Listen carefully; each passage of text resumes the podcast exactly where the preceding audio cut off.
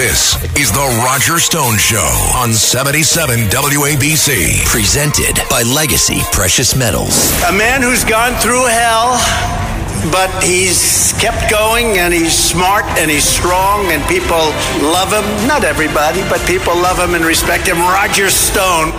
Now, here's Roger Stone.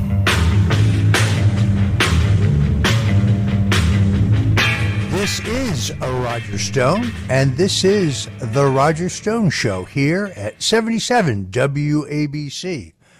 seventy-seven W A B C is the crown jewel of A M radio.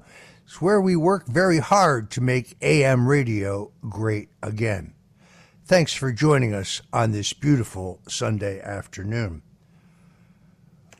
With a judge ordering the release of documents regarding sex trafficker and pedophile Jeffrey Epstein this week, we've also seen a, a vicious attempt, an assault in fact, on President Donald Trump, distorting the facts about Trump's connection to Jeffrey Epstein in order to distract from the disgraced millionaire's very real connection to Bill and Hillary Clinton. If anything, these new revelations, when you examine them, well, they actually exonerate Donald Trump. Bill and Hillary Clinton are the penicillin-resistant syphilis of the American body politic. Online, I noticed that Trump haters are exhuming a phony line of attack, misstating the history between Donald Trump and Jeffrey Epstein. It should be no surprise that this narrative, which was previously used by Hillary Clinton uh, and her flunkies to distract from the Clintons' extensive financial and beneficial relationship with the rapist and sex trafficker Jeffrey Epstein, is being recycled yet again. Now, that Donald Trump knew uh, and was at social gatherings with Jeffrey Epstein is entirely accurate. Since twenty twenty-one, it has been publicly known that Trump was on Epstein's plane once and only once, uh, and he was on the plane with his then-wife, Marla Maples, and their daughter, Tiffany. Uh, they flew from New York to Palm Beach and from Palm Beach back to New York at a time that Donald Trump's plane was out of service. Now, I reviewed all of the F A A records on Epstein's plane when I wrote my book, The Clintons' War on Women. That was back in twenty fifteen. In fact, I was the probably the second major public figure to expose Jeffrey Epstein. Chapter seven of that book, entitled Orgy Island, is the longest chapter in the book. Uh, you can get that book, by the way, by going to Epstein Truth Book dot com, Epstein Truth Book dot com. It's entitled The Clintons' War on Women. Uh, but uh, the entire Epstein story is a twisted one that many people don't know a lot about. Palm Beach City Police Chief Michael Reiter insisted that he gave the elected state's attorney from Palm Beach County enough evidence from a six-month undercover investigation to charge Epstein with thirty-five incidences of child sex trafficking, as well as multiple counts of rape of a minor. Chief Reiter was subsequently shocked when the state's attorney filed a sweetheart plea deal that Jeffrey Epstein's high-priced lawyers, including Roy Black, Gerald Lefcourt, Alan Dershowitz, uh, and the late former U S Solicitor General Ken Starr, had negotiated. The state's attorney, who gave Epstein this slap on the wrist, immediately then resigned and formed a private law firm, which began almost immediately providing expensive legal services to several of Epstein's accomplices. Now, the truth is, Trump broke with Epstein prior to Epstein being prosecuted in Florida. Epstein should have gone down for sex trafficking, and instead, Epstein was allowed to plead to one count of solicitation. This is a shocking plea deal that required him to serve his eighteen-month sentence, of which I don't believe he only actually served thirteen months, in the air-conditioned Palm Beach County Jail. And he only had to stay in jail from ten p m until six a m each day. Otherwise, he was free to go wherever he wanted and would often return to his Palm Beach mansion during the day. Uh, inside the jail, he had his gourmet meals brought in on a daily basis. Now, under Florida law, when convicted of any sex crime, you are sent to a state penitentiary, which I can guarantee you in Florida is no day at the beach. So why was Jeffrey Epstein allowed to serve his sweetheart sentence uh, in the air-conditioned Palm Beach County Jail? In fact, we now know that the Palm Beach County Sheriff's Office operated more like Jeffrey Epstein's personal security detail as they transported him around during his daytime business activities or on his leisure time at his Palm Beach mansion. I've actually seen a video of Palm Beach County deputies driving Epstein to a tennis court for his daily match. Now, when the Palm Beach County Police Chief Reiter was shocked by this, he took his concerns about the soft deal that the state's attorney seems to have given Epstein to U S Attorney Alex Acosta in Miami. Acosta then launched his own investigation, but ultimately rubber-stamped the state's plea deal and then sealed the whole thing. Had that seal remained in place, we would know nothing about Jeffrey Epstein today.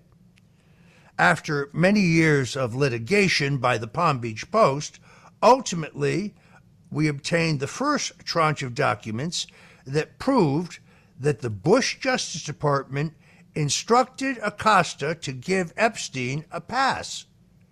In fact, in his preparation for confirmation hearings in the U S Senate, when Acosta was appointed Secretary of Labor by President Donald Trump, Acosta told U S Senate staffers that he was asked about the disposition of the Epstein case while he was U S Attorney. He would simply say the truth, which was that the Department of Justice told him that Epstein worked for the C I A and the matter needed to be closed and the file legally sealed. Now, after his serving his state sentence, Epstein essentially returned to the management of his blackmail and sex trafficking operations. But for the dogged reporting of a reporter named Julie Brown of the Miami Herald, whose exposure of the facts about Epstein ultimately caused his subsequent indictment and his questionable suicide, Jeffrey Epstein would not be in the press today as he is. Actually, Stephen Hoffenberg, uh, who was uh, incarcerated after conviction uh, in a, uh, uh, a credit lending scam, but who had trained the young Epstein, began calling me in twenty fifteen, insisting that Epstein was running a sex trafficking ring and that he would be arrested by the F B I. Hoffenberg called me so many times with this hip tip that I actually had to block him on my phone. Mister Hoffenberg has gone on to his reward, but he turns out to have been absolutely right. Now, Virginia Giuffre, who is now married and is therefore Virginia Giuffre Roberts, is among the victims who sued Epstein for his sexual abuse. thirty-three women, who were previously children when assaulted, settled for millions of dollars. But Giuffre refused to sign a, uh, a confidentiality agreement, refused to settle, and brought legal action against Epstein. It is in her lawsuit with Ghislaine Maxwell, who was Epstein's pimp, that we have these new revelations ordered by the court only days ago. But in her lawsuit deposition, she said she met billionaire Donald Trump once at Epstein's Palm Beach mansion, and that Trump was a complete gentleman, and she never saw him acting inappropriately in any way. Through her attorney at the time, Bradley Edwards, uh, she said that Trump was the only significant public figure within Epstein's orbit who was actually helpful to her attorneys in their litigation. Brad Edwards, Giuffre's attorney, had this to say about Donald Trump. He, meaning Donald Trump, is the only person who in two thousand nine, when I served a lot of subpoenas on a lot of people to some very well-connected people and wanted to talk to them, it was Trump who was the only person who picked up the phone and said, let's just talk. I'll give you as much time as you want. Uh, and he actually did. According to Edwards, he was very helpful in the information that he gave, and he gave no information whatsoever that would indicate that he himself was involved in anything untoward or improper. But he did have good information, and everything he told us checked out. That helped us a lot, said Edwards, uh, and it didn't even need to take a deposition from him. Bradley Edwards, the lawyer, would subsequently sue, be sued by Epstein for defamation, a lawsuit that Edwards would win. Now, I know personally that Donald Trump turned down numerous invitations to Epstein's hedonistic private island, dubbed as Orgy Island by my friend Sean Hannity, as well as Epstein's palatial Palm Beach home. There is no evidence that Trump did anything improper. In fact, I specifically remember Norma Federer, Trump's longtime personal assistant, telling me that Trump thought Epstein was a creep. Actually, Trump told one member of his club, the one time I visited his Palm Beach home, the swimming pool was full of beautiful young girls. How nice, I said to my bodyguard. He lets the neighborhood kids use his pool. According to Trump's bodyguard, who I interviewed for my twenty fifteen book, Trump left Epstein's home in Palm Beach within fifteen minutes of arrival, feeling uncomfortable with the strange ratio of men to much younger women. Should also be stressed that Donald Trump never visited Epstein's island, never visited his New York home, the most expensive piece of residential real estate in all of Manhattan, never visited Epstein uh, in Paris. Uh, and in fact, uh, many of these Epstein-based smears against Trump are now once again being recycled, uh, but they originated with the Clinton campaign. You see, I was able to prove that it was Jeffrey Epstein who provided millions of dollars in seed funding for the Clinton Global Initiative. Back then it was called the Clinton Foundation, and when you pull the paperwork, you will find that Jeffrey Epstein was one of the original incorporators.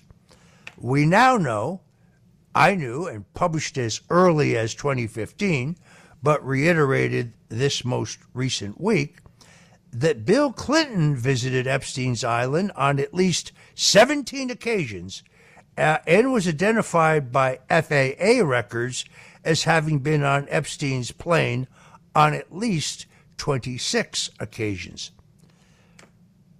So Epstein funded the Clinton Foundation, and then the Clinton Foundation provided one hundred percent of the funding for Terra Mar. That's a nonprofit controlled by Epstein pimp Ghislaine Maxwell. That was utilized to hire young female interns to allegedly work on environmental projects, but which actually constituted a grooming pool of young women who became Epstein's future victims. Now, unlike the Clintons, Donald Trump cut Epstein off in nineteen ninety-nine after he heard about an inappropriate advance by Epstein towards a young woman who worked at the spa in Mar-a-Lago, his palatial home and club in Palm Beach.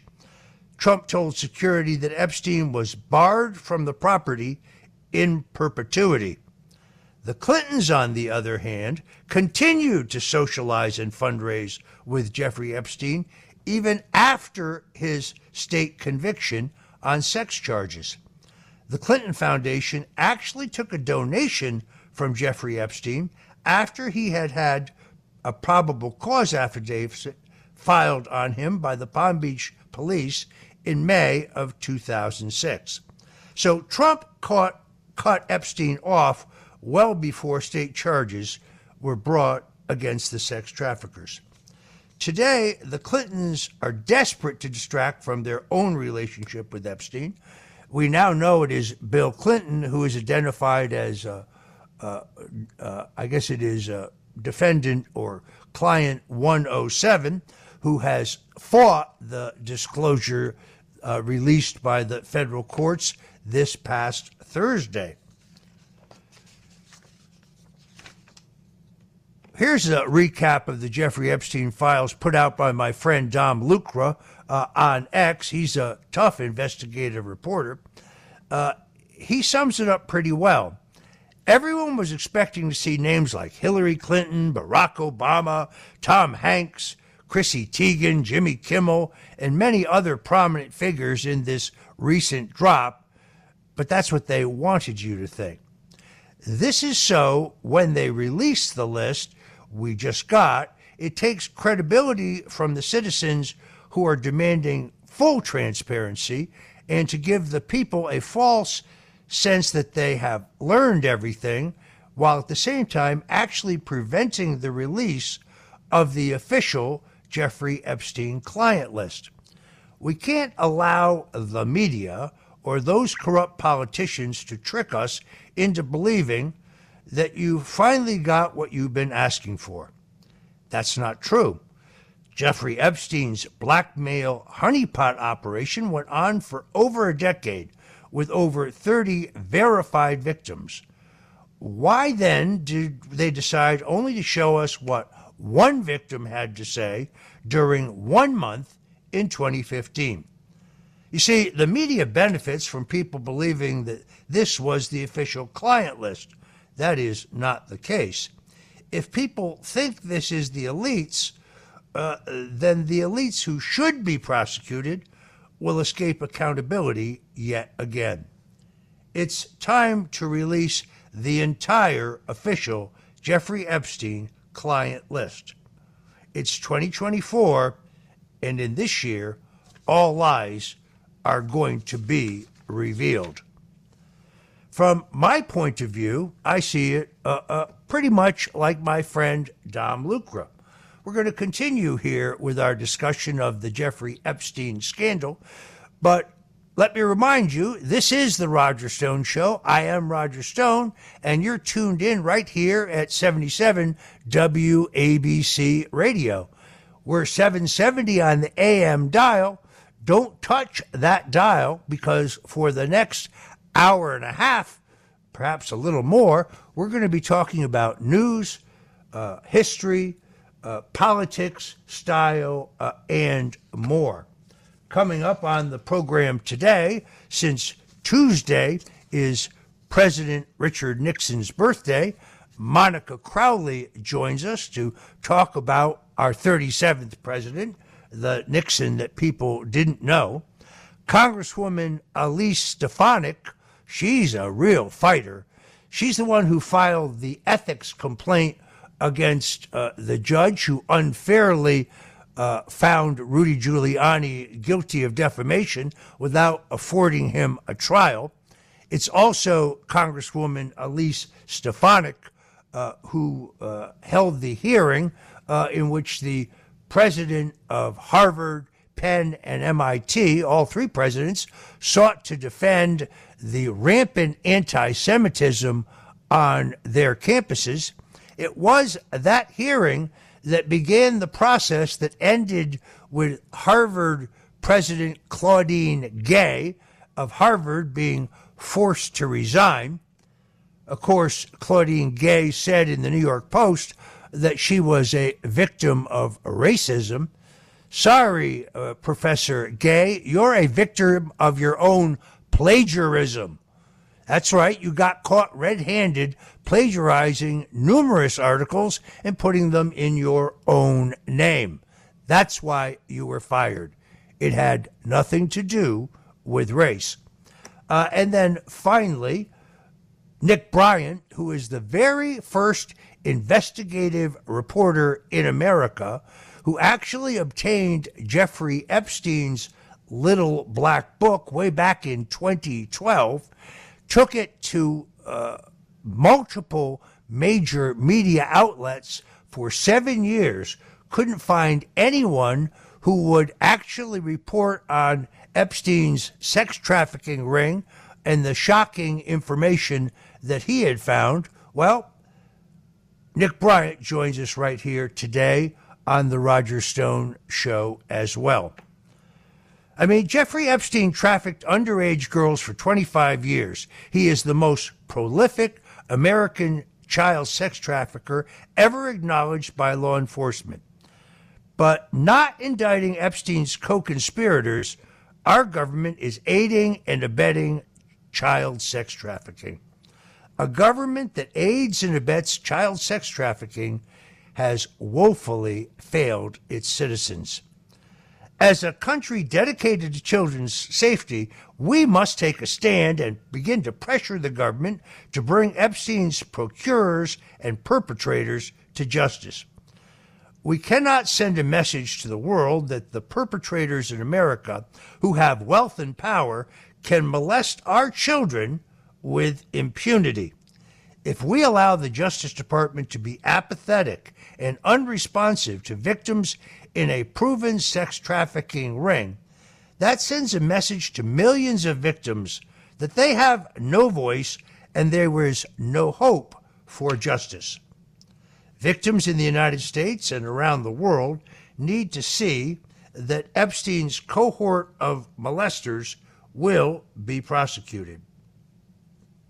The Justice Department under four presidential administrations, George Bush, Barack Obama, Donald Trump, and yes, Joe Biden, have failed to indict the perps and procurers in Epstein's pedophile network. This is just not acceptable. As Americans, we need to know why the Department of Justice has consistently covered up the crimes of Jeffrey Epstein and his cadre of co-conspirators. The media is just as guilty, folks. They have sanitized the Epstein trafficking network by ostensibly determining that the youngest Epstein victim was fourteen years old, even though multiple accounts state that Epstein actually trafficked and personally assaulted children as young as eleven or twelve. The truth is, the American people can help. Americans of all stripes need to unite uh, and remedy the cur- crucial violation of our societal laws and mores. Our apathy only reinforces the government's pathological behavior. Our goal is to help organize Americans en masse to rectify this grave injustice with peaceful, nonviolent, nonpartisan demonstrations and to compel our leaders to establish a Truth and Reconciliation Commission. Please go to Epstein Justice dot com, Epstein Justice dot com, and sign the petition there demanding justice for all of those who were abused, molested, or trafficked by Jeffrey Epstein. I'm Roger Stone. This is the Roger Stone Show at seventy-seven W A B C Radio. Buckle your seatbelt, because we're getting ready to talk to Congresswoman Elise Stefanik, to celebrate Richard Nixon's birthday this coming Tuesday with Monica Crowley, and then to dig even deeper into the Epstein scandal with investigative journalist Nick Bryant. I'm Roger Stone, and I'll be right back. With crime running rampant in New York, you need to keep yourself and your family safe. Obtaining your concealed carry firearm licenses can be difficult and time-consuming. That's where my first pistol dot com comes in. They'll help you secure your concealed carry license. If you're looking for a pistol, premise, rifle, or shotgun license, call three four seven, five five nine, seven zero five two. three four seven, five five nine, seven zero five two. You must have a valid firearm license issued by the N Y P D to purchase, possess, or shoot a handgun or pistol in N Y C. When you need mealtime inspiration, it's worth shopping Kroger, where you'll find over thirty thousand mouthwatering choices that excite your inner foodie. And no matter what tasty choice you make, you'll enjoy our everyday low prices, plus extra ways to save, like digital coupons worth over six hundred dollars each week. You can also save up to one dollar off per gallon at the pump with fuel points. More savings and more inspiring flavors make shopping Kroger worth it every time. Kroger, fresh for everyone. Fuel restrictions apply. This is the Roger Stone Show on seventy-seven W A B C. Presented by Legacy Precious Metals. A man who's gone through hell, but he's kept going, and he's smart, and he's strong, and people love him. Not everybody, but people love him and respect him. Roger Stone. Now, here's Roger Stone.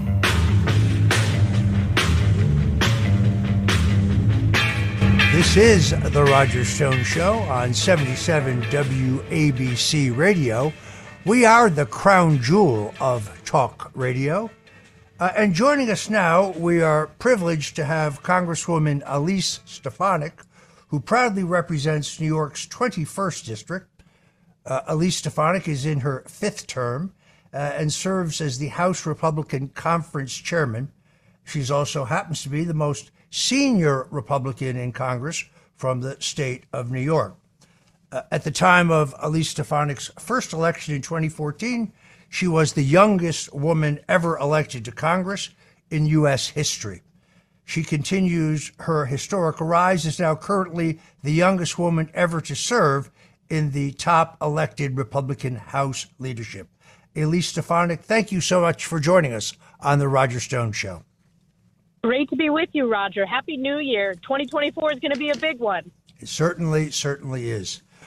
Uh, Elise, as a forty-five-year veteran uh, of uh, American politics, uh, I find finding politicians with real courage to be a rarity. Uh, I think there's a great tendency uh, in Washington and in Albany and other state capitals, once people get into office, they kind of go along to get along, uh, take care of their constituents, but avoid controversy uh, at all costs. You, just based on uh, a simple reading of the news, are not that person. Uh, you serve as a senior member of the Armed Services Committee, uh, the Committee on Education and Labor, the House Permanent Select Committee on Intelligence, Uh, and the Select Subcommittee on the Weaponization of the Federal Government. Uh, and you have been extraordinarily active uh, on all your committees. It's so you're fighting so many battles so effectively, uh, it's almost hard to figure out where to start. But uh, you have been uh, a, a real vocal critic of anti-Semitism on the campuses. You recently had a hearing that involved the presidents of Harvard, M I T, and Penn. Uh, tell us about your concerns in this area uh, and what you sought to achieve with those groundbreaking hearings. Well, thank you for asking, Roger. That hearing made history. The question that I posed the three university presidents uh, was a very specific moral question. It was not a political question. And the question was, does calling for the genocide of Jews violate your university's code of conduct on bullying and harassment? And the reason I asked that question in that way was I anticipated that each of the university presidents would, of course, answered yes. And instead, they all blew it in a historic fashion. And as I said in my question and response to them in real time, the world is watching. And indeed, there were over one billion views in less than a week, making it the most viewed congressional testimony in history. Let me take you a little bit further into the room and the purpose of that hearing. So I am a graduate of Harvard. I was the first member of my immediate family to have the opportunity to graduate from college. And I was very proud, and I'm still proud to have broken those barriers for my family. And it has been unbelievable to hear the harrowing stories from students, from uh Jewish faculty members, Jewish students on campus who have faced physical assault, harassment, and particularly after the terrorist attack on Israel on October seventh by Hamas, the university's absolute failure to stand strongly to protect Jewish students and stand by our greatest ally, Israel. So I encourage the committee to host that hearing. Uh, I did not anticipate that there would be such horrific answers, and uh, we've now seen the results. Two of those university presidents have been forced to resign. Penn's president, Liz McGill, was forced to resign within a week, and it took about a month for Harvard's president. They tried to hang on. They tried to cover up Uh, her morally bankrupt testimony. They tried to cover up, after much scrutiny, over fifty examples of egregious plagiarism in her uh, academic and professional portfolio. But ultimately, she was forced to resign as well. And it is just the tip of the iceberg, Roger. I mean, these are university presidents sitting atop institutions where anti-Semitism is on the rise, unfortunately, on college campuses, and it is ingrained in these D E I woke policies that we have seen really capture our higher ed institutions. So there's a lot more work going forward. Uh, so uh, there's no question that your hearings kind of began the process that ended up in Harvard President Claudine Gay's resignation. Uh, like many Americans, I was outraged when she claimed that she was a victim of racism. There's nothing racist about recognizing plagiarism, plagiarism that violates Harvard's own rules and regulations. Uh, it is amazing that she has then sought to play the race card. Uh, how do you believe her resignation will impact the landscape of higher education, particularly Ivy League institutions? Well, I think it, it, it, the hearing had an immediate impact. For example, Stanford and University of Michigan, in you know a day, I believe, after the hearing, they made a public statement that calling for the genocide of Jews would, in fact, violate their school's code of conduct. And uh, I think it is going to really unveil much more work that needs to happen. And that's why this investigation is so important, uh, looking at the governance structure of these universities. So in the case of Harvard, you have the Harvard Corporation Board that covered up the plagiarism scandal that they were aware of prior to the congressional hearing. They also covered up and unanimously supported her despite her morally bankrupt testimony. You also have the federal funding piece. So each of these universities relies on billions of U S taxpayer dollars, and we need to take a close work look at that on behalf of the American people. There's also a foreign funding piece. And that was a question that I asked Harvard specifically in the hearing that didn't get quite as much coverage, but is still very, very important, is these schools are accepting foreign funding funding with strings attached to it, whether it's the curricula that they teach, whether it's the professors that they hire. And this is part of the strain of anti-Semitism. If you look at the Qatar money that is flowing into the Middle Eastern studies programs at many universities, specifically Harvard is one of those. And then, as I mentioned, Roger, the D E I offices, which are themselves inherently racist, we need to make sure that we bring transparency and accountability and that there's no taxpayer dollars going to prop up these D E I offices. And I'll give you an example at Harvard. Even prior to Hamas's terrorist attack uh, against Israel a few years ago, hundreds of students had reached out to the Office of D E I concerned about the rise of anti-Semitic slurs, anti-Semitic attacks, and harassment on campus. The Office of D E I at Harvard did not even respond. That is unacceptable. Um, so there's a lot of work to do, but people are looking for leadership. And as you said, Claudine Gay in Harvard's statement claimed racism, claimed that it was a well-laid trap. It was not a trap. It was a very simple question. Uh, now, recently, uh, you filed an ethics complaint against uh, Chief Judge Beryl Howell in the D C Circuit.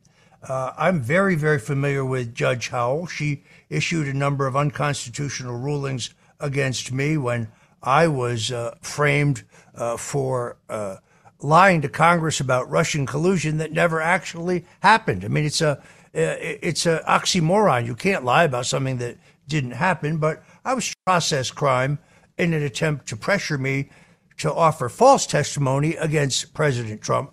That's not what we're here to talk about, but I'm familiar with Judge Howell. Uh, I thought Judge Howell's actions uh, in her rulings against former Mayor Rudy Giuliani, who can be heard every weekday here on W A B C, uh, were outrageous. Uh, it's interesting to note that ethics complaints against federal judges are extraordinarily rare, yet you had the courage to file one. Uh, tell us why you did this uh, and, and what are the meat and potatoes of your complaint? Well, Roger, we are seeing the greatest attack on our democracy, and that is the weaponization of the federal government to go after Joe Biden's top political opponent.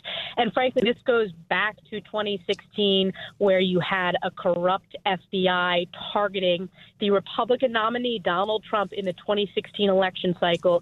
You had the Obama administration perpetrate the false Russia hoax that, of course, led to the sham impeachment, which I was a part of front and center on Adam Schiff's uh, absolutely partisan impeachment sham. And I was proud to be the leading voice standing up against Adam Schiff. So this is all part of a timeline of weaponizing the federal government. When it comes to the district court judge, Beryl Howell, um, my complaint laid out that she has called Trump a fascist. She implied that his election would be the return of fascism. So this is not an objective judge. She also has been in close contact with Biden, senior Biden officials, uh, senior Obama officials in a personal capacity, delivering public speeches. So when we're looking for rule of law, Uh, we are not seeing it with these very, very far-left radical activist judges who are, frankly, weaponized against President Trump because Joe Biden is doing so poorly at the ballot box, because he can't. Joe Biden will not be reelected fairly unless they rig it, and this is part of their attempt to do so. It's important for every American to stand up and fight for election integrity. And this is one way to do that, to make sure that we have integrity in the courts. And when we don't, in this case, it's important to stand up for when you see a judge not abiding by acceptable judicial temperament, for example. Uh, well, it takes enormous courage to file these complaints. As you know, historically, unfortunately, they don't go anywhere, although I'm hopeful in your case that will not be the case. Uh, now, you serve on the on the uh, Oversight Committee looking into the weaponization of the government. Are you satisfied uh, with the pace of the House Republicans' investigation into the business activities of Hunter, Joe, uh, Biden, uh, and uh, uh, Uncle Jimmy? I've been the biggest advocate for the importance of moving that along because I believe the American people deserve transparency. I have always said that I believe this will be the greatest political scandal of our lifetimes and potentially in American history. Uh, you have in the White House currently the head of the Biden crime family, that is the big guy, ten percent for the big guy. The American people are smart. They know that's Joe Biden. We literally have uncovered, under the leadership of Jamie Comer, uh, who chairs oversight, Jason Smith, who chairs Ways and Means, and Jim Jordan, who chairs Judiciary, uh, we have uncovered bank records of hundreds of thousands of dollars flowing from Hunter Biden's corrupt Uh, illegal businesses with foreign adversaries like Communist China, flowing right into Joe Biden's bank account. Uh, this is a compromised president. He is unfit for office.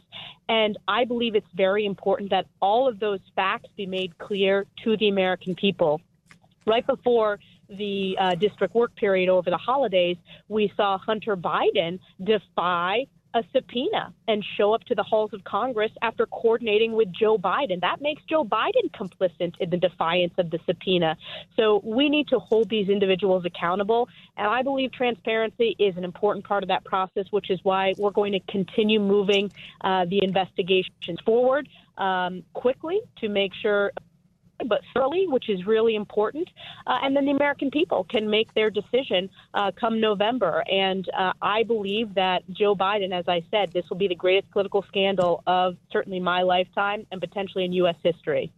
Well, if you've seen evidence of money flowing, uh, say, from the Chinese that ends up in the bank account of President Joe Biden, doesn't that constitute a high crime and misdemeanor for which he should be immediately impeached?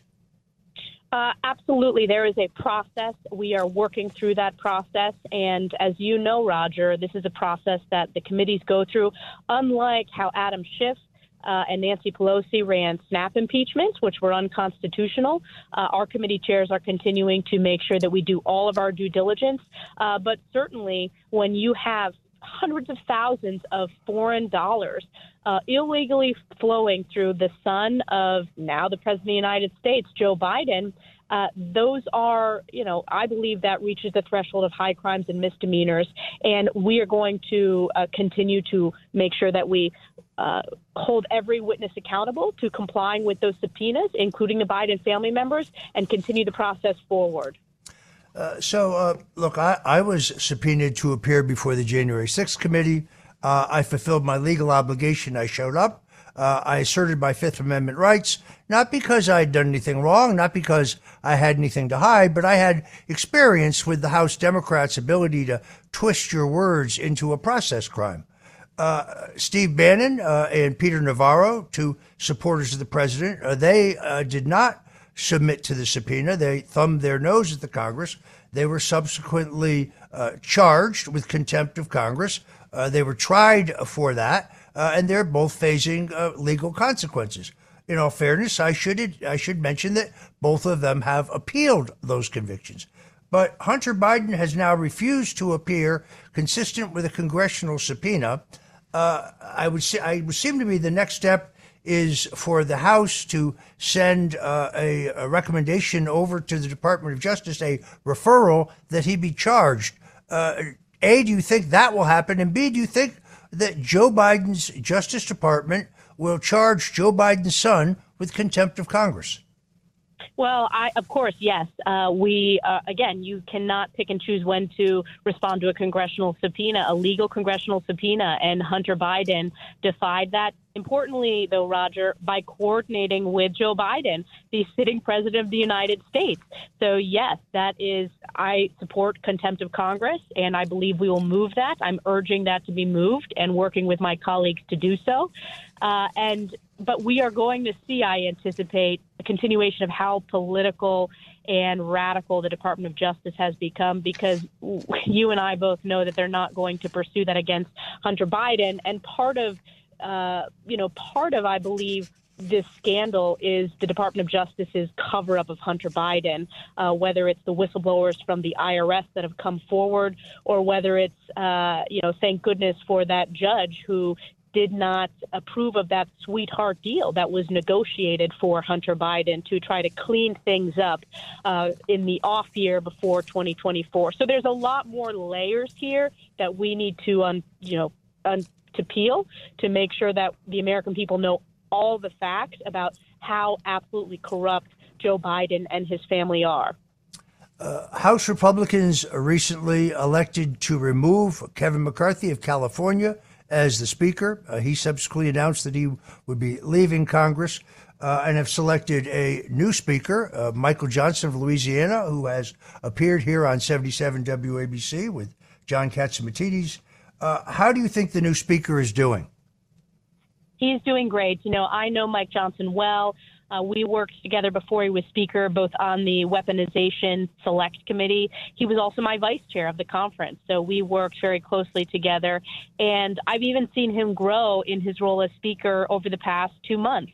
And what makes Mike unique is he's able to unify Uh, members of our conference. And you have a lot of different members with a lot of different districts and different priorities.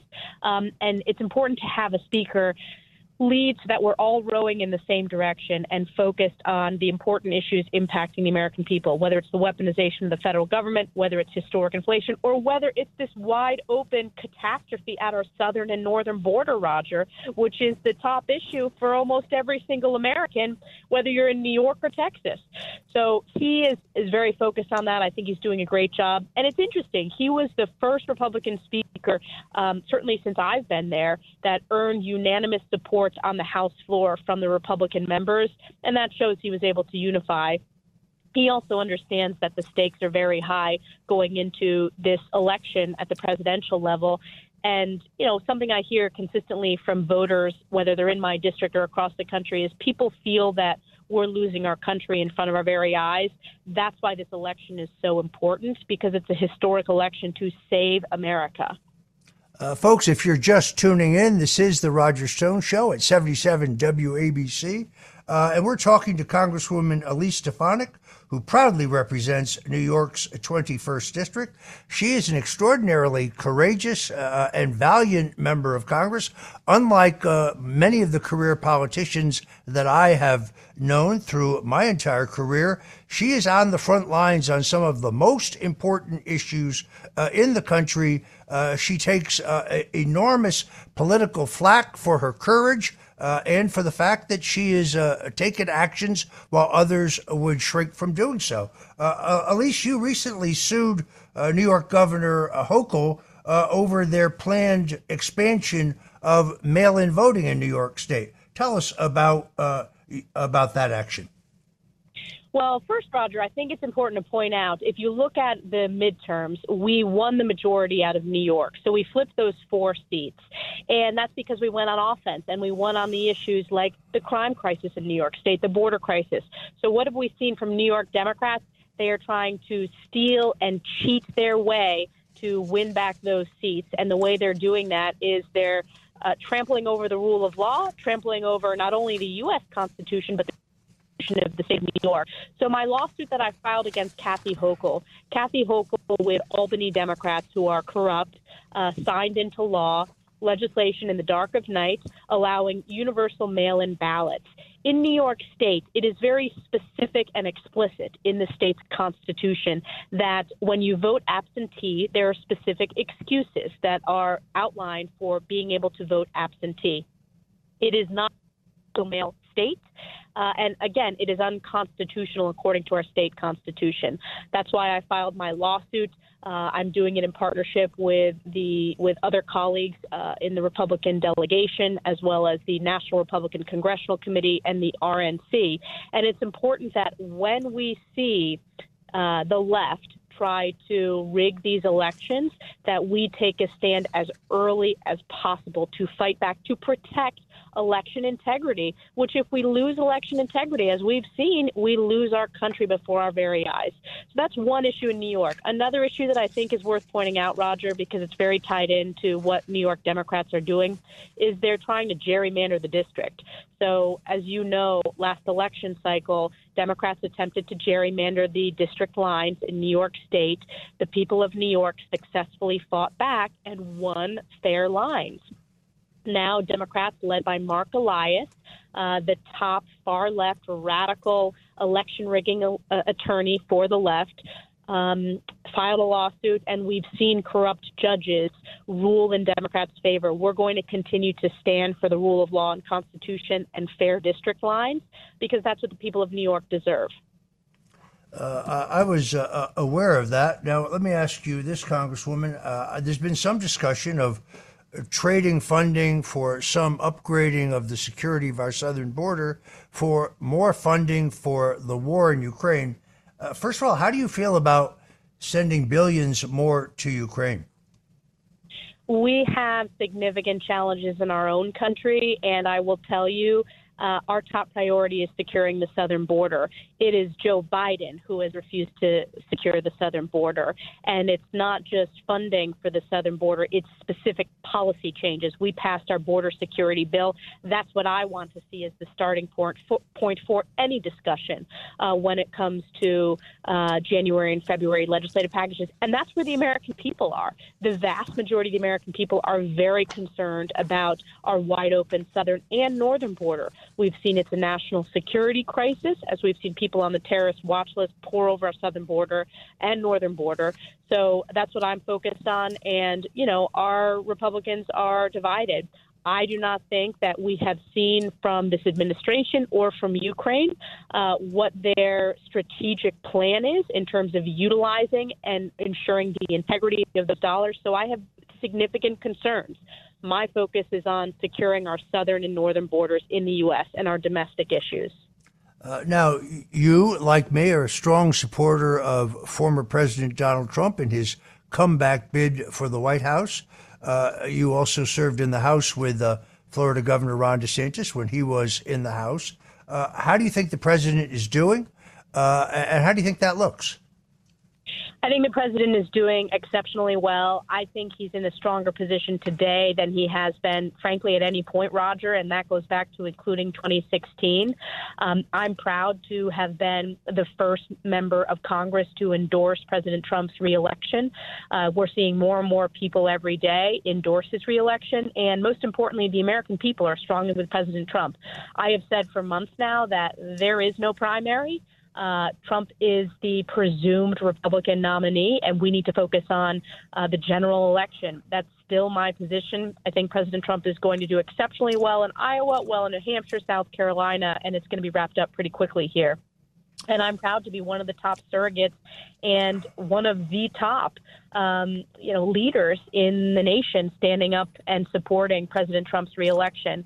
I also think what is quite telling is if you look at the general election polling in some of the key swing states, Joe Biden is significantly underwater and in trouble, and President Trump is winning most of those swing states. That is the best polling that we have ever seen. Um, but that means that the Democrats are going to get desperate. They got desperate in twenty twenty. They're going to get even more desperate. And when that happens, uh, we saw that they rigged elections, that they shredded election integrity. And we need to make sure that we have a process and a strategy to ensure that we have a free and fair and, importantly, constitutional election in twenty twenty-four. You know, there's been uh, obviously a lot of talk about a Donald Trump, Nikki Haley ticket. Uh, I think it is being generated with people with an agenda. I spoke to President Trump on New Year's Eve. He tells me he has no such plan at this time. Uh, but it is, uh, as you know, a very popular parlor game in both New York and Washington to speculate about who the ideal vice president might be. Every single short list I have seen by anybody who knows anything about politics, well, it has Elise Stefanik's name on it. Now, I know you can't run for this job. I know people don't run for this job. Personally, I think you would be a terrific pick. Uh, how do you feel about being speculated about? Well, I'm honored that my name is even being mentioned, Roger, by you. But my focus is I serve as the House Republican Conference Chair. Uh, I serve as the representative for New York's twenty-first District. And again, I am one of the top surrogates across the country, uh, ensuring that we're in the strongest position to elect Uh, President Trump to be the forty-fifth and forty-seventh president of the United States. That is what my focus is on. Uh, I'd, of course, be honored to serve in a Trump administration in any capacity. Uh, but we have so much work to do. The stakes are so high. And on the first part of your question, uh, the latest I checked on the news was that the Haley campaign was running attack ads against President Trump right now. So that's a non-starter.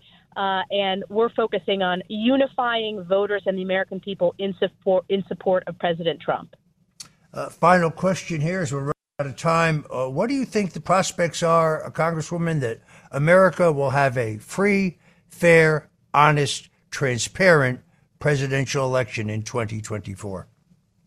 I'll tell you, Roger, we saw this even before we got through the on year in the final days of twenty twenty-three. What did we see in Colorado and Maine? We saw Democrats starting to get absolutely desperate, trying to remove President Trump from the ballot, the most undemocratic, unconstitutional act that you can make. And that shows, I think, what we're up against going into this election cycle, that the weaponization of the federal government that we saw in twenty twenty is going to be on steroids from the Biden administration and all of the ecosystem on the left. So the American people need to stay vigilant. We need to stand up. That's why that's one of the many reasons why I filed those judicial complaints. It's one of the many reasons why I have a backbone of steel and stand up strongly for election integrity, whether it's in my home state of New York or whether it's the work that I'm doing on the weaponization of the federal government. Uh, but I don't put anything past the Democrats. We need to make sure that we have constitutional elections in twenty twenty-four. All right. I want to thank Elise Stefanik, uh, who represents New York's twenty-first District, for joining us today on The Roger Stone Show. Congresswoman, thank you. Happy New Year, and God bless you. Thank you, Roger. twenty twenty-four is going to be a great year. Richard Nixon, Ronald Reagan, George W. Bush, and Donald Trump. And a friend of mine for a long time, he uh, only likes politics. If you ask him about how are the Yankees doing, he has no interest. If you ask him almost anything, he likes politics, and he's a professional at the highest level. Roger Stone. All of these presidents relied on one man to secure their seat in the Oval Office. That man is Roger Stone. This is The Roger Stone Show on seventy-seven W A B C. Presented by Legacy Precious Metals.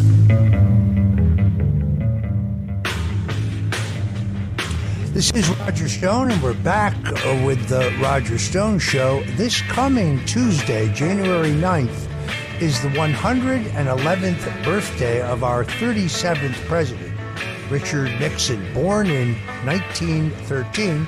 And we're going to kick off this segment with a little musical interlude.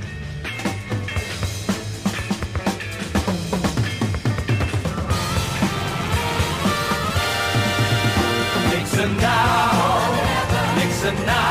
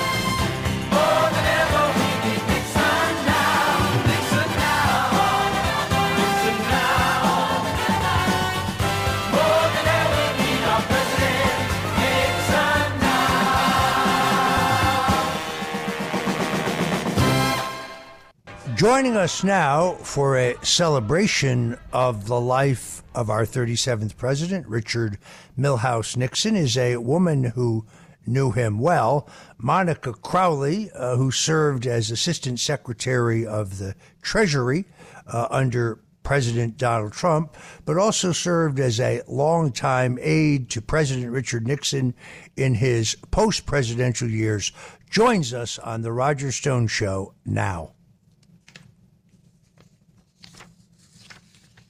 Monica, welcome to The Roger Stone Show. Thank you so much for having me on this very special occasion. As we have said, you know, talking about Richard Nixon, it's my favorite subject ever. So thank you for giving me, giving me the opportunity. People always say to me, tell me something about Richard Nixon that I didn't know. Okay, here's one. Richard Nixon played the piano, the violin, uh, the uh, accordion, uh, the saxophone, and the clarinet, yet he had had no musical training and he couldn't read music. Most people don't he know did, that. Yeah, he did it all by ear, and he was self-taught. With so many things, Richard Nixon was self-taught. You know, he was a true intellectual. He was a brilliant, brilliant man, but he was a true intellectual, and he used to joke to me, Roger, he's like, well, don't tell too many people that because it'll kill my, my political appeal. But he truly was an intellectual, and that extended to all areas of the arts and music. He had a great appreciation for art. Art and, and the musical piece was a really important one that he didn't show to a lot of people. Once in a while, he'd sit at a piano at an event and, and play, and it would always blow people away because they had no idea. I just want to share with you a really special story regarding this issue about Nixon's innate musical abilities. So there was a period of time in the early to mid nineteen nineties when I was working with him during the last years of his life when I became sick with mononucleosis. And so I was confined to my house for, I don't know, seven or ten days. And I was in central New Jersey. President Nixon's office and his residence was in northern New Jersey. So he decided after day five or six, when I was no longer contagious, but still very fatigued, he said, you know what, Monica, I'm going to grab my driver and I'm going to drive down and visit you. And I said, Mister President, that is completely unnecessary. And he said, no, no, no, I, I want to do it. I want to do it. And it was at a period of time, Roger, as you will recall, you know, for the, the final twenty years of his life, he continued to wage these Watergate battles. He had, you know, and it's very reminiscent of what we're experiencing now with President Trump. They exercised a lot of lawfare against Richard Nixon related to Watergate, and it lasted literally until the day he died.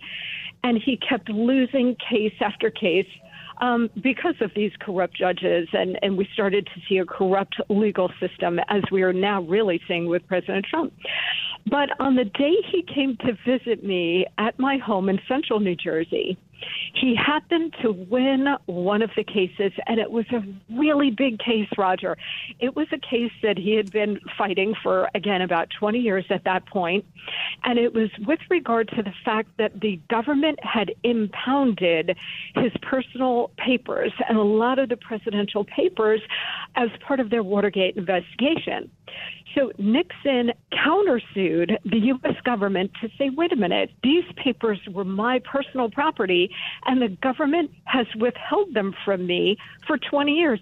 He won that case, and the ruling came down in his favor, where the government had to uh, provide him a rest, uh, restitution for holding on to his personal property for twenty years. So he got a judgment of, as I recall, several million dollars. And he got the news while he was in my home, and he said, Monica, we've got to celebrate. And he walked over to my family piano, Roger, and he sat down and he played Happy Days Are Here Again, and he asked me to sing the lyrics along with him as he played. That is such a beautiful memory for me, and I'm so happy to be able to share it with you and this audience today. One of the other things people didn't know about him that is, is that he had uh, a great uh, uh, wine cellar there in Saddle River.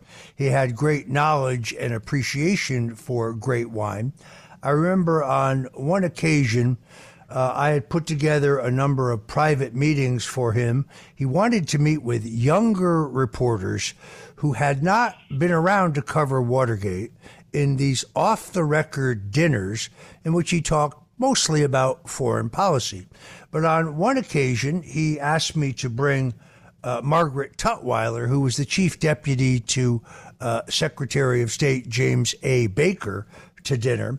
Uh, and he asked me several times about the exact right wine. Ultimately, he chose a very rare and very expensive wine.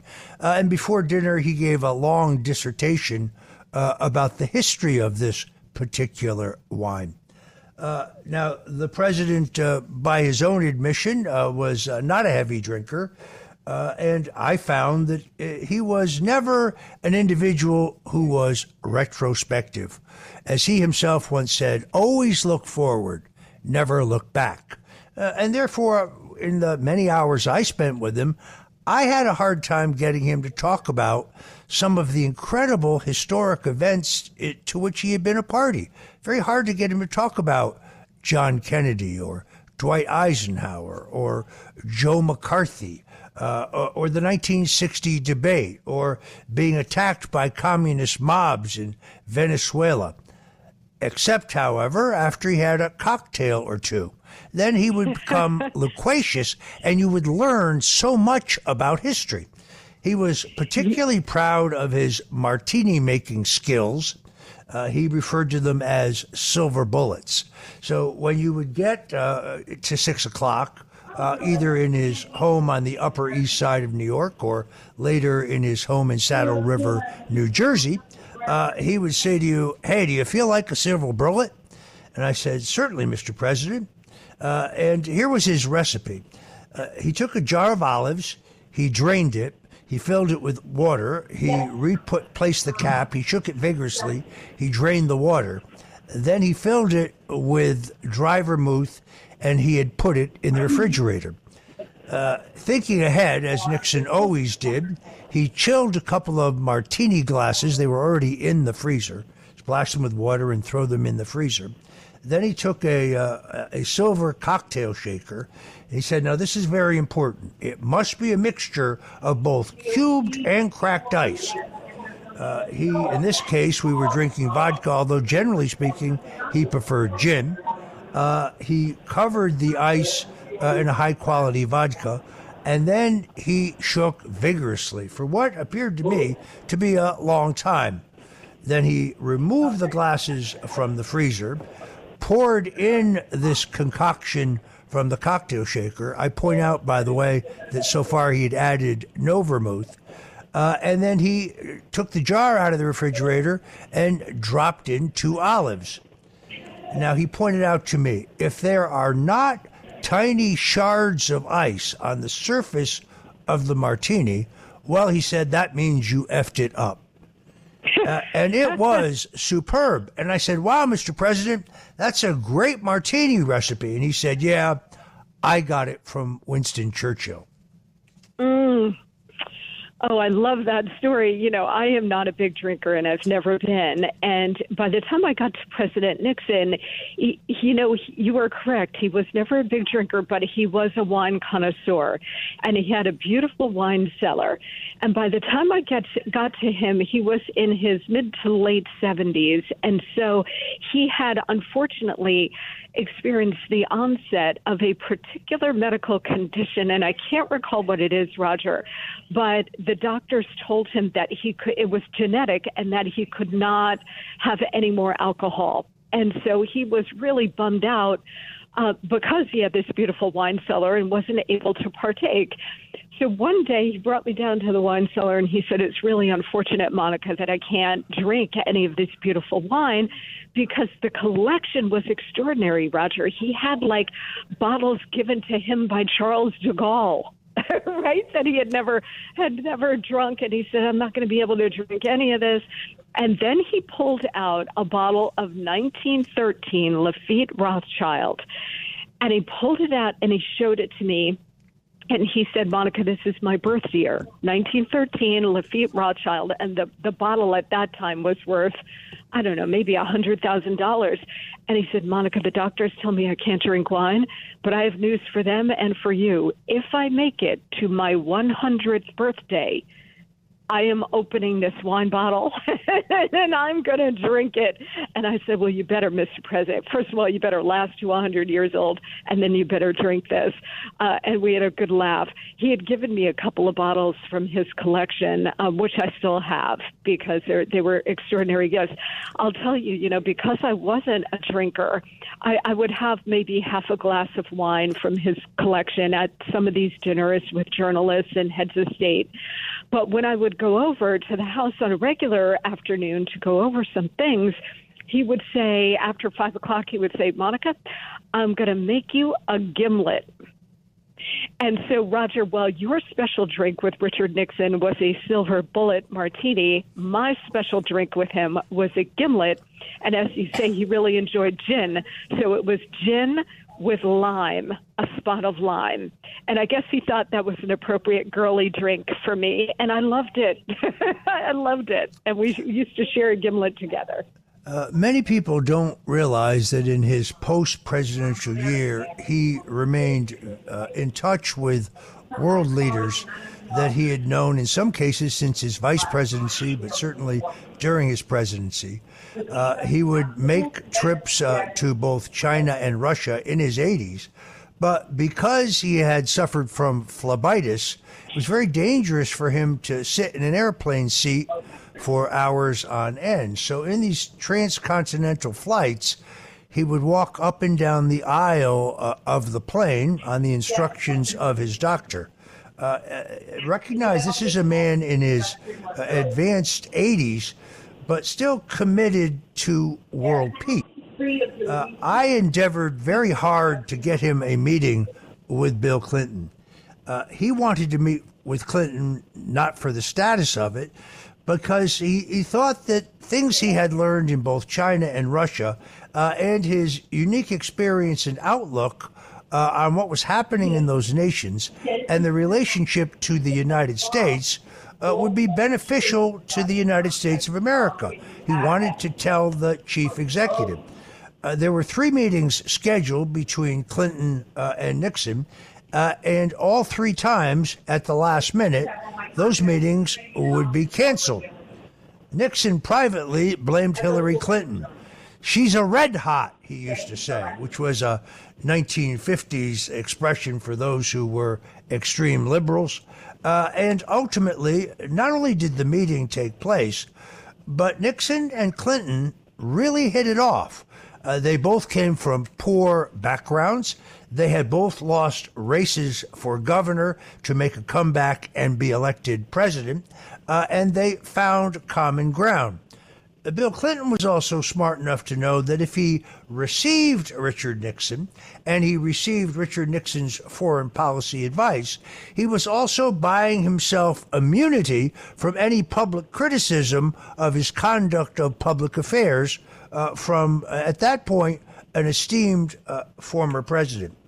Recently, Monica, I'm sure you saw this, there was an article in Politico Uh, which talked about the fact that among younger conservatives, there is finally beginning to be some retrospective examination of the great accomplishments of Richard M. Nixon.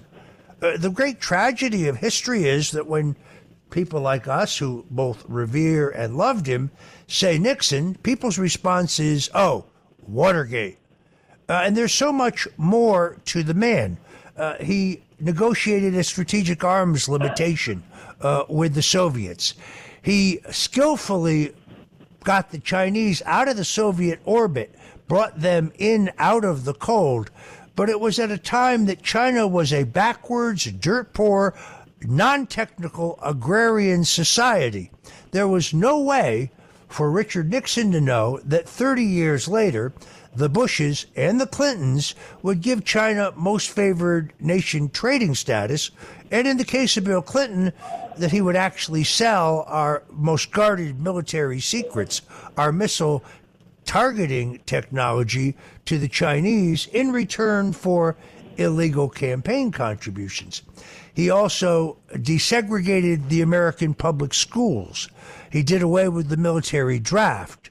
He gave us the eighteen-year-old vote. Uh, he began and launched the war on cancer. He gave us federal revenue sharing so that your tax dollars were, pay, were spent more effectively at the local level. And, of course, we talked about this recently with the passing of Doctor Henry Kissinger. He unilaterally saved Israel from complete annihilation in the nineteen seventy-three Yom Kippur War by airdropping thirty-six million dollars worth of lethal aid to the Israelis who had their backs against the sea, were out of ammunition uh, after a surprise attack by the Egyptians and the Syrians. And he did so over the objections of Doctor Kissinger, over the objections of the chairman of the Joint Chiefs of Staff, over the objections of virtually everyone in his own national foreign policy apparatus. It was, in my opinion, perhaps one of Richard Nixon's greatest moments in public office. Yes, absolutely. And you just listed an extraordinary litany of achievements by this man, and there are so many more as well. But you know what? He used to say to me, Roger, that uh, very unfairly, history had a tendency to boil down presidencies to two things. And of course, there's so much more. And, and we're talking about his presidency, but he, of course, he was vice president for eight years under President Eisenhower. He served in the Senate. He served in the House. He had an extraordinary record of public service and tremendous achievements. You know, one of the things that um, that I always say when people ask me about President Nixon, they always say, what was he like? And I always lead off by saying that he was a true visionary, in the sense that we've had a few visionaries as president, but it, it's rare to have that in a leader, where he could see what the world was going to look like in twenty or thirty years down the road, and then make American policy while in office to anticipate that world. I think you're correct that nobody could anticipate uh, that China would emerge as the kind of extreme adversary that it has, but Richard Nixon was nothing if not adaptable. And so he would have adapted his policy positions, his orientation toward Beijing, to change with the times. And today he would be absolutely leading the charge against a hostile adversary in Beijing, uh, committed to unrestricted warfare against the United States and the West. But getting back to what he's remembered for, you know, he used to say presidencies are unfairly boiled down to two things, one good and one bad. And he said, look, Lyndon Johnson, uh, he's known for civil rights and the war in Vietnam. Um, he said, in my case, it's going to be the opening to China as the good thing and Watergate as the bad thing. And he would say it's so unfortunate because we did so many other things. And, you know, now in retrospect, I think it's increasingly clear that Richard Nixon was perhaps the second uh, modern casualty of the deep state military industrial complex that needed to remove a president like him who was committed to peace. And you and I talked about this on my podcast, Roger, recently, that perhaps J F K was the first casualty because he did not want to engage with uh, any kind of escalation in Vietnam. So they removed him, eliminated him from the scene. Richard Nixon was uh, committed to withdrawing all troops from Vietnam and securing a peace with honor, which he did. These people in the deep state and military-industrial complex and establishment and uniparty, peace ain't profitable to them. War is the only way to go. And so a peacemaker, a peacemaker in office, like a J F K, like a Richard Nixon, like a Donald Trump, they cannot have that. So they need to wage war against that person until that person is weakened or can be neutralized and removed from the scene. So we're seeing the same cycle over and over again. And unfortunately, these presidents have no idea what's coming at them, right? Richard Nixon had no idea uh, what was being fed to him in terms of a setup with the Watergate burglary and then all of the bad information coming from people like John Dean and others who were feeding him bad information, and therefore he would make bad decisions, leading ultimately to his resignation. Very unfair. I think now, with the passage of time and with the perspective of a Donald Trump, we are getting to a more accurate and honest view about what actually happened to Richard Nixon. Uh, absolutely true. Recently declassified documents, which got almost no media coverage at all, other than a superb piece written by James Rosen of Newsmax for Real Clear Politics, show that the Central Intelligence Agency was well aware of the plan to break into the Watergate in advance, and that they actually infiltrated the Watergate burglar team to keep tabs on that operation, and also to tip off the D C police who were waiting for the burglars. It's also very important to point out that there is no evidence whatsoever that Richard Nixon knew about or approved uh, the break-in at the Watergate Hotel. Uh, in fact, uh, is recorded in Bob Haldeman's uh, biography and also recorded in his diaries. Nixon was shocked because there was no good reason, no political reason to break into the Watergate. He was leading in the polls in forty-nine states. He was on the cusp of winning the greatest presidential electoral victory in American history. And he was also savvy enough about American politics that he knew there was nothing of value, no information of value to be had at the Democratic National Committee. Uh, there is very little question, if you read Haldeman's diaries, Nixon was on the verge of reorganizing the national security apparatus. He was committed to taking power away from the Central Intelligence Agency and other unelected bureaucrats. He posed an existential threat Uh, to the military-industrial complex, the same people that I argue took down John F. Kennedy in a much bloodier fashion, uh, removed Richard Nixon in a silent coup.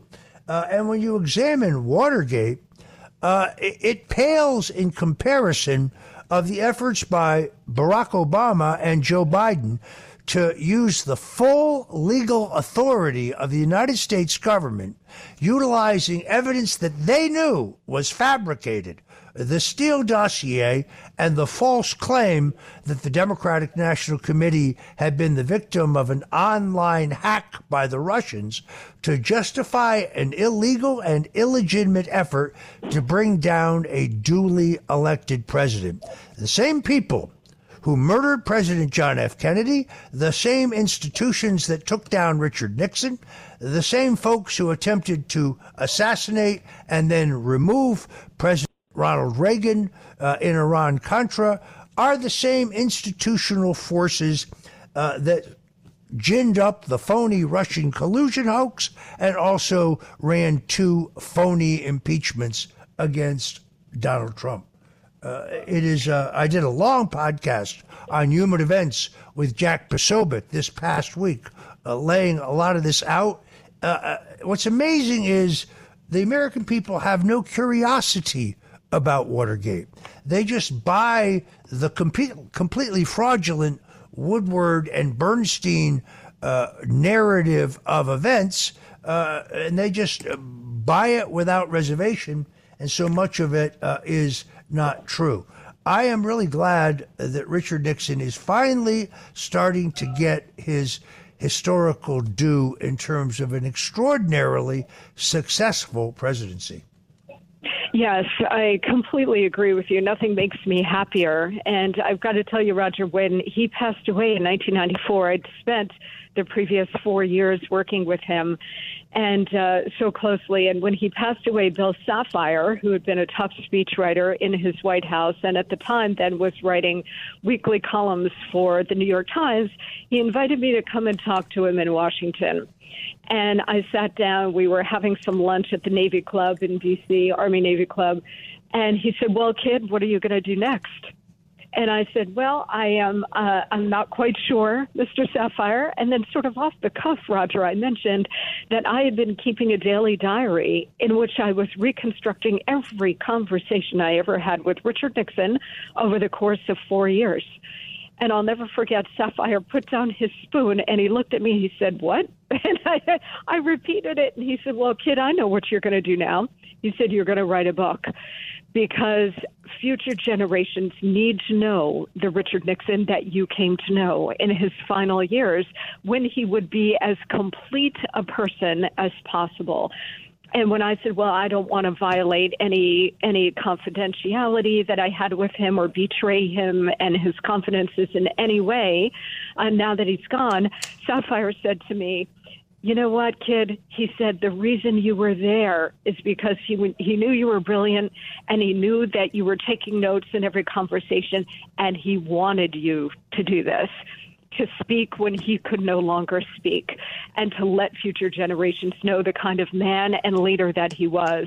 And so I very proudly wrote two volumes, Nixon Off the Record and Nixon in Winter. They're still available on Amazon. Please go find them and, and read them. I am so proud of those books because I told the truth about the man he really was and not the caricature presented by the left-wing propaganda press, left-wing historians, by the culture in movies like Nixon, by Oliver Stone, and the rest of it. Roger, I wanted to stand up and tell the rest of the world exactly the kind of person and man Richard Nixon was. He was an extraordinary human being. He was brilliant, of course. He was a true intellectual and a visionary, as I said, but he was also a good man on top of being a great man. He was a good man. He was kind and generous and giving and caring and compassionate and very funny, which most people did not know. And I used to say, Mister President, why didn't you show this to the American people more? Not that it would have saved his skin in Watergate, but it would have bought him some more goodwill. I think, you know, when the when the crap inevitably hits the fan. And he said, look, I was a, a serious man with a seriousness of purpose. Um, but he could be very funny, had a wonderful self-effacing sense of humor, just a good and decent human being. And it breaks my heart to this day what they did to him, as it breaks my heart what they are trying to do with Donald Trump. But, you know, Nixon used to say uh, when people would ask him, how is history going to remember you? He would say, well, it depends who writes the history. And so I am very proud to have written two volumes of history that actually tells the truth about who he was and what he did. Uh, it was Richard Nixon who said, the greatness comes not when things go always good for you, but when you take some knocks, you suffer some defeats, when sadness comes. Because it is only when one has been in the deepest valley that one can appreciate the majesty of the highest mountaintop. Monica Crowley, thank you so much for joining us on The Roger Stone Show. Tell us quickly where people can see or hear your podcast. Yes, thank you so much, Roger. It's called the Monica Crowley Podcast. You can get it wherever you get your podcasts, so Apple, Google, Spotify, Stitcher. And I want to thank you, Roger, because you joined me for my Thanksgiving uh, holiday show, where we deconstructed a lot of this with regard to President Nixon, but we really did a deep dive on the Kennedy assassination. And I have to tell you, Roger, that that show, I just got my ratings from Labor Day through the end of the year, and that show was my highest rated show. show and had the most downloads. So I appreciate you, Roger, for that. Please, everybody, go check out my podcast, subscribe. It's free, uh, and it will automatically download to your phone with every new show. I do it a couple of times a week, and we've got a big year ahead of us, so please check that out. Also on social media, Instagram at Monica Crowley underscore, and Twitter and True Social at Monica Crowley. All right. Happy birthday, Richard M. Nixon, one hundred eleven years old this coming Tuesday, January ninth. Monica Crowley, thank you so much for joining us on The Roger Stone Show. Always a pleasure, Roger. Thank you. This is The Roger Stone Show on seventy-seven W A B C. Presented by Legacy Precious Metals. A man who's gone through hell, but he's kept going, and he's smart, and he's strong, and people love him. Not everybody, but people love him and respect him. Roger Stone. Now, here's Roger Stone.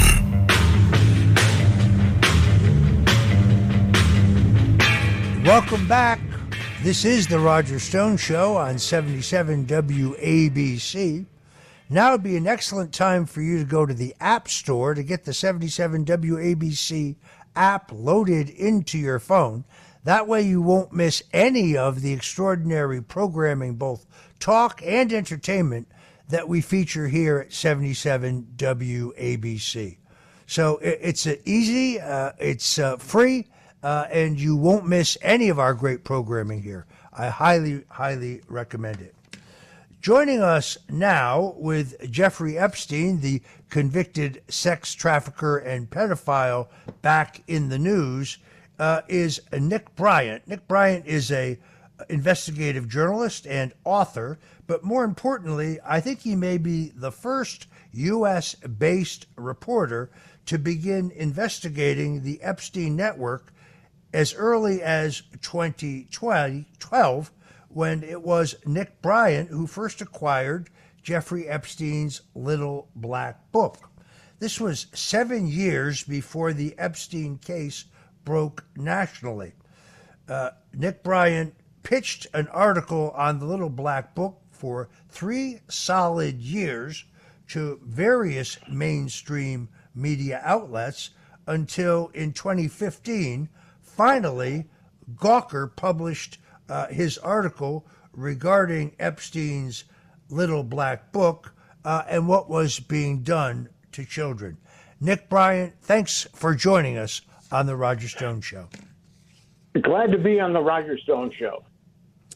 Uh, as you know, I uh, wrote a book, The Clintons' War on Women, in twenty fifteen. Uh, after uh, your Gawker article published, uh, I relied heavily on your article with full accreditation. Uh, you are really the individual whose doggedness broke this story, the cover-up of Jeffrey Epstein and his activities uh, at the highest levels of the U S government, as well as state governments, has been extraordinary, uh, but none of what has unfolded in the last several days uh, regarding what some may think are new revelations about Jeffrey Epstein, nothing at all, none of this would have happened without your persistence and your dogged efforts. So my hat is off to you. Well, thank you, Roger. I really appreciate it. Uh, tell us about that experience of, uh, I know you can't reveal your source, but here you got journalistic dynamite when you got Epstein's Little Black Book. Uh, you have stressed that not everybody in the book has done something wrong, uh, but many did. Uh, what was it like taking this to major media outlets uh, and having them say, oh, I'm sorry, we're not interested? Tell us about that.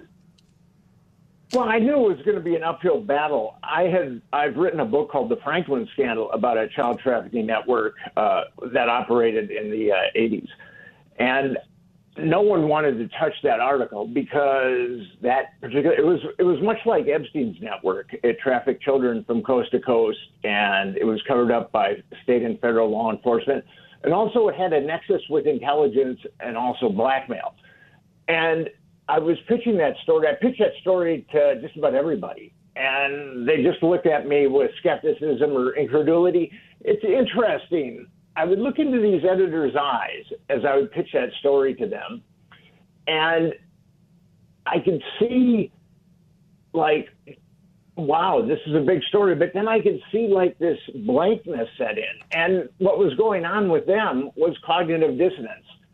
They thought to themselves, this is a horrible story, and I really need to help Nick Bryant, or I could just write Nick Bryant off as crazy and have a nice dinner with my family tonight.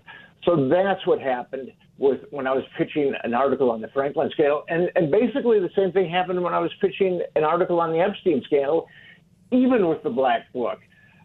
But I should mention that the editors that I'd pitched the Franklin scandal to, uh, I estranged a number of them for some inexplicable reason, and they would not, they wouldn't even return my emails at a certain point. But I did get to a lot of editors with the Black Book, and not one of them wanted to touch it, except for Gawker, which is kind of ironic because Gawker is considered to be the bad boys on the block, and these other publications that I pitched were ostensibly Uh, draped in integrity and truth and justice. But it was ultimately Gawker that published the Black Book. Uh, what was the public reaction to your Gawker article at the time? Well, Gawker had a lot of hits on the article, and I also had passenger manifests at that point, and there were there were a lot of uh, passenger manifests, uh, and and I wrote an article about those too. So there was there were a number of uh, comments in on Gawker's website. It's interesting, though.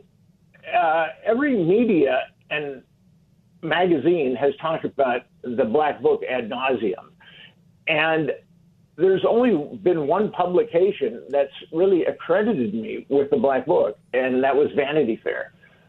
So I find that really perplexing that here I, you know, I put the Black Book up, and thousands of articles have been written about the Black Book, and only one publication has attributed the Black Book to me. I find that kind of mind-boggling.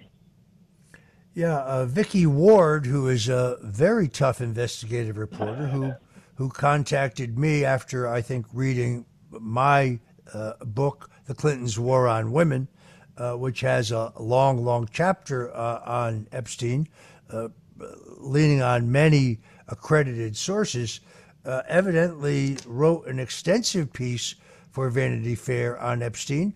But Bill Clinton himself Uh, leaned on Graydon Carter, uh, the uh, publisher editor there at Vanity Fair, to spike that story.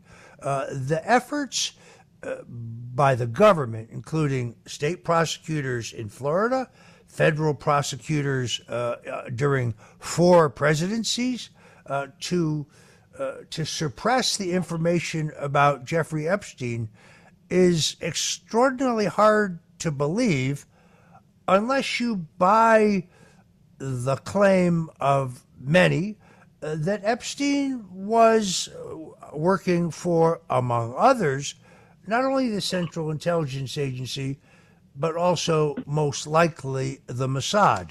Uh, we know that when his home in New York was raided, first of all, he'd already been taken into custody, uh, that they removed boxes and boxes and boxes of videotapes, presumably blackmail tapes of some of his marks with uh, his victims, yet we have no idea what happened to that material, uh, and it's never been made public. Why well, the cover-up? About them, go ahead. Go ahead, Roger. Well, uh, what's I'm, interesting about that is the F B I took all these D V Ds out of Epstein's safe, and so what happened with me is the Department of Justice said the case was closed. So I did a FOIA on not the D V Ds, but the reports on the D V Ds. And then I got an email back saying that the case was ongoing. So I doubt that I'm going to get uh, reports on those D V Ds in the near future. Yeah, the, the government conveniently changes their story uh, when they need to. Uh, You and I were both accosted by a guy named Stephen Hoffenberg. Hoffenberg uh, had gone to prison himself. Uh, he had some kind of a, a credit bureau. He got jammed up in a major financial crime. But uh, among his uh, young trainees was one Jeffrey Epstein. Uh, and uh, I, I think he told you the same thing that, that he told me, which was that Epstein was running a child sex trafficking ring, that Epstein was himself a child rapist, and he insisted to me uh, until the day he died that Epstein was going to be arrested by the F B I. Uh, after a while, he called me so religiously and so regularly uh, that I finally blocked him. Uh, but in the end, Steve Hoffenberg turned out to be right, didn't he? It's interesting. I had the same experience with Steve Hoffenberg that you had. I didn't know whether or not he was uh, veritable because he had some idiosyncrasies. He had, I think at that point, prior to Bernie Madoff, he had participated in the largest Ponzi scheme ever in American history. And he was calling me incessantly also. So I didn't know exactly what to make of the information that he was giving me. But you're right. The information that he gave both of us turned out to be correct.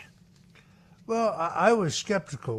Uh, I talked about this in the opening of the show, but there's no question that the Palm Beach City police uh, put together a much more comprehensive case in which Epstein would have been charged with uh, uh, child rape uh, against multiple victims.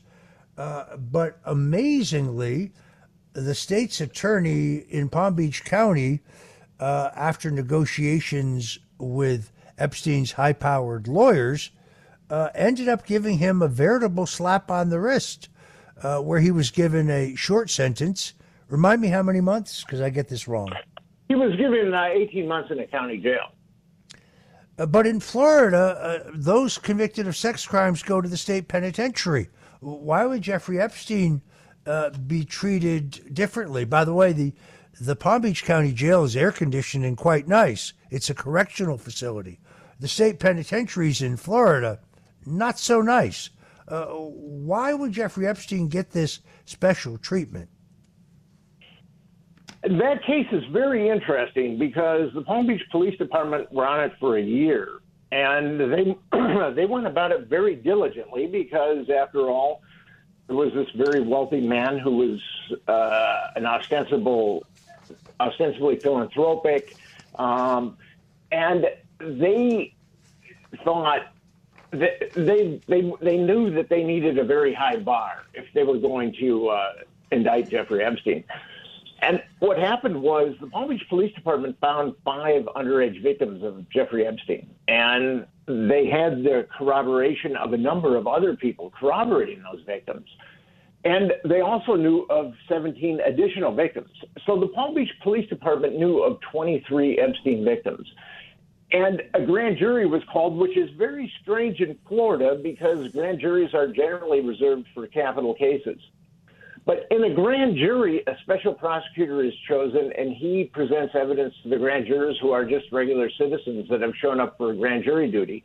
And he's the one that calls the witnesses and shows them evidence.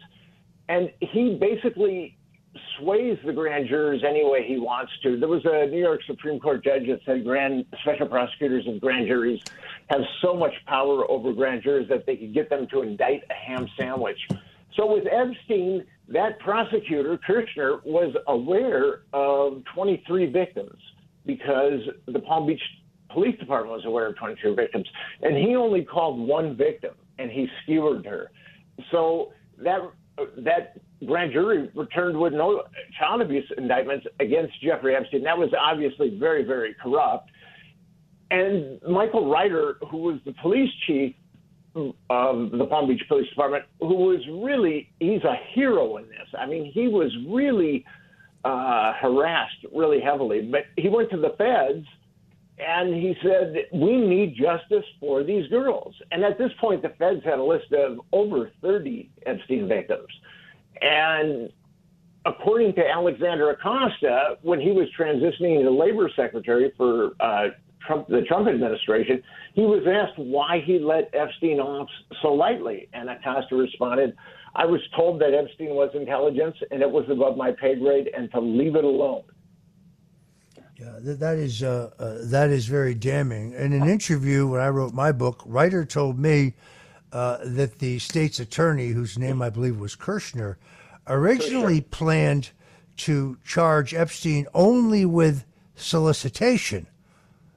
And ultimately, only because Reiter objected, he changed it to solicitation of a minor, which is uh, uh, still not sex trafficking. It's a serious charge, but a charge which, nonetheless, uh, he got a slap on the wrist for. It was Reiter, as you correctly point out, who went uh, to uh, uh, Alexander Acosta, uh, who then tried to seal the case, basically rubber stamping the state's conclusions and then sealed the case.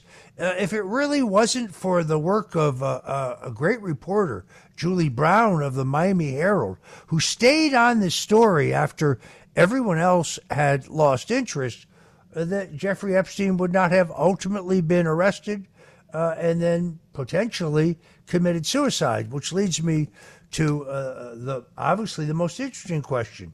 Nick Bryant, do you think Jeffrey Epstein killed himself? I don't like to speculate on that. I mean, there are certainly a number of anomalies uh, that night that occurred in that prison. And I, if someone's looking at it objectively, they would think to themselves, look at these various anomalies and how, why did they happen? And why did all these things just align on the night that Jeffrey Epstein killed himself? But I try to stay away from that type of speculation, because I think the most important thing in the Jeffrey Epstein case is justice. We need justice. The government is not going to give us justice. The media, the mainstream media, they dig up dirt on, on salacious dirt on Jeffrey Epstein, and they think that that's uh, their mission, is to just dig up dirt. They're, no major media has called for any, any, any type of justice in this case. And that's why I formed Epstein Justice, uh, because we need a Truth and Reconciliation Commission to really look at Jeffrey Epstein and his cadre of criminals. We cannot let this get covered up. And I believe that if someone drills deep into Jeffrey Epstein, they will come across uh, the cesspool that is currently governing our country. Um, the congressional approval rating is seventeen percent. So it's very obvious that our legislators are not acting in our best interest. They enact laws that allow the government to trample on our constitutional rights. They enact laws that that cause the wealth polarization that we're seeing today. So our legislators aren't acting in our best interest. And I've written two books on C I A, sexual blackmail, and honey traps. And I believe that a number of our legislators are compromised. And if they're not compromised, they're willing to make Faustian pacts. When I was writing the Franklin Scandal, I got to one of the blackmail photographers of that particular network, and I asked him, how does this work? And he said, it's like you're, once you're compromised, it's like you're on a yacht, and it's a beautiful yacht, and it's a beautiful day, and you can have anything you want on this yacht. But if you decide to get off the yacht, the people on the yacht are going to make sure that you drown. So there's, once someone is compromised, there is zero incentive for them to come out and call for the truth. I think that that's one of the real problems in our political system right now that isn't addressed by the mainstream media. Uh, I know, interestingly, uh, for a fact that Jeffrey Epstein uh, retained uh, the criminal defense attorney David Schoen on the Thursday before his death. Uh, that he paid uh, Schoen by wire a very substantial retainer on the Friday before his death. He also made arrangements that same day uh, for a, an apartment uh, uh, near where Epstein was incarcerated, so they could begin working on uh, Epstein's defense. Uh, and then Epstein allegedly killed himself.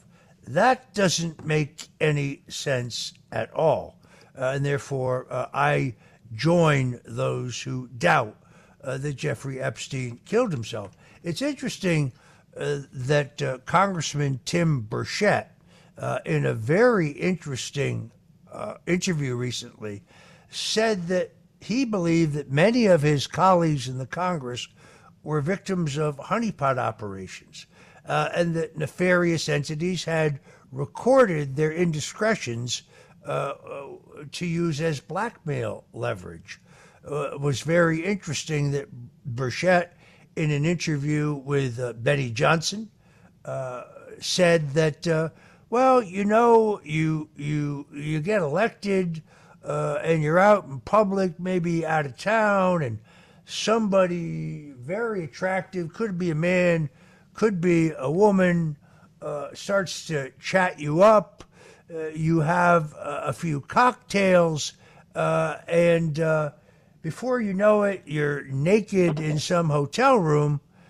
Uh, and then later, much later, on the House floor, uh, just before a big vote, somebody comes up to you and says, well, hey, uh, you know, there's some tape on you. Were you in such and such a hotel, or who was it you were with, or do you really want people to know that all that happened? Uh, Burchett says he believes this happens all the time, uh, but it would it would speak to what you just said, Nick, which is Washington, D C is a lot more like the Netflix show House of Cards than it than it isn't. Uh, you wrote an epic book on the Franklin scandal. Uh, tell us, uh, uh, uh, and this has gotten far, far less media coverage than the Epstein scandal, but it's a much, much bigger uh, scandal involving people at the highest level of uh, the U S government. Uh, tell us the name of your book uh, and uh, tell us about the Franklin scandal. Well, I've written two books uh, about C I A sexual blackmail. The first one was The Franklin Scandal, and the second one was Confessions of a D C Madam, The Politics of Sex Lies and Videotape. The, the Franklin Scandal, the full title of it is The Franklin Scandal, A Story of Power Brokers, Child Abuse, and Betrayal. And it was about an interstate pedophile network that flew children from coast to coast, exactly like Epstein's. And there was also... And it was covered up by the Department of Justice and also by the F B I and, and for that matter, the Secret Service. And there was a nexus with that particular network between intelligence and also blackmail. One of the, there were two primary pimps in the Franklin scandal. One was Lawrence King and one was Craig Spence. And Craig Spence had a mansion in Washington, D C, and he would have parties that had all the movers and shakers in Washington, D C, whether they're from uh, Congress or the cabinet or me- the media. They would they would all go to Craig Spence's parties. And what would happen at those parties is kind of like what you were talking about. People would be plied with alcohol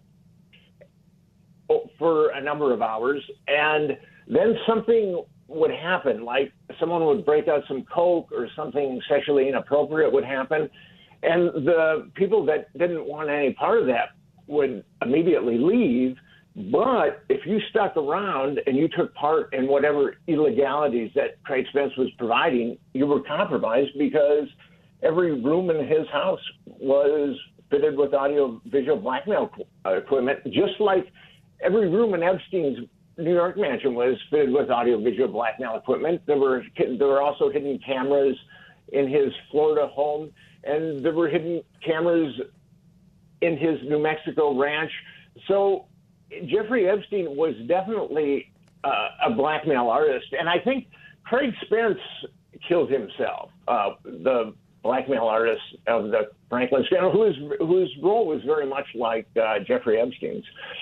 And I believe that Craig Spence was given a deal uh, because if you're a blackmail artist, you cannot afford a lot of media because that's going to blow your cover. And Jeffrey Epstein was getting a lot of media and Craig Spence was getting a lot of media. And I think that Spence was given a choice. Either he could kill himself or he could be killed. Now, uh, Epstein might have been given that same choice, too. I, I don't know.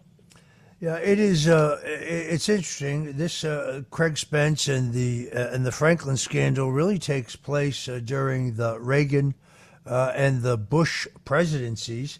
Uh, I knew of. Uh, I didn't know, but I knew of Craig Spence. Uh, ironically, I was invited to a number of receptions uh, at his home. Uh, I I never went. Uh, if you, this is really funny. If you go to Uh, the internet, there's this crazy story that uh, some witness claims that they saw Roger Stone on Epstein's Island. We know it was him because he was bare-chested, but we could see the Nixon tattoo on his back. We couldn't see his face, however, because he was wearing a bull mask uh, and he was assaulting a young boy. Let me say, I have never had any interaction whatsoever with Jeffrey Epstein, never been to his island, never been on his plane, never been to any of his palatial homes. Uh, I was, after you, I think, one of the uh, earliest people in the country to expose Epstein's activities. Uh, but given the nature of the internet, that story is out there. And by the way, no one ever puts their name on it because they know I'd sue them in a heartbeat. But it's always some anonymous person uh, on the internet, usually on uh, X, formerly known as Twitter, but sometimes on Facebook, uh, that puts forward this crap. Uh, look, I understand that I'm clickbait. Uh, late last week, uh, Ari Melber yet again uh, claiming Roger Stone urged President Donald Trump to invoke the Insurrection Act prior to the uh, election. And he's absolutely right. a year prior when Antifa and B L M uh, were burning down uh, half of the Pacific Northwest, uh, when there were riots across the country costing millions of dollars of damage to both public and private property, in which people were being injured and killed. Yes, I did opine that I thought the president should utilize uh, the Insurrection Act, as George Bush had done, to quell the riots surrounding uh, the Rodney King incident. But by the way, that had nothing whatsoever to do with January sixth, but they leave that part out. Uh, really, I don't get my news from M S N B C for the very same reason uh, that I don't eat out of the toilet. Well, Oscar Wilde said that there's only one thing worse than people talking behind your back, and that's people not talking behind your back. But you've concluded that Oscar Wilde was wrong in that case. Well, I used to say all press is good press, uh, and I recognize at this juncture of my life I'm clickbait, and because of my long association uh, and friendship with uh, Donald Trump, uh, uh, you know, uh, I have... Uh, I'm vilified, I'm polarizing, but that's just the way it is. I guess if that wasn't the case, nobody would be tuning in to the Roger Stone Show on W A B C. All right, unfortunately, we are out of time. I want to thank Nick Bryant, investigative journalist, for joining us today on the Roger Stone Show uh, and filling us in on the Jeffrey Epstein scandal. Nick, thank you so much for joining us. Great. And I, I just want to give your listeners a heads up. Go to Epstein Justice dot com, Epstein Justice dot com. Uh, you can sign a petition there. I, I talked about it in the opening of the show. I also urge people to go to Epstein Justice dot com to demand justice for the victims of Jeffrey Epstein. Thank you so much, Nick Bryant. Thank you, Roger.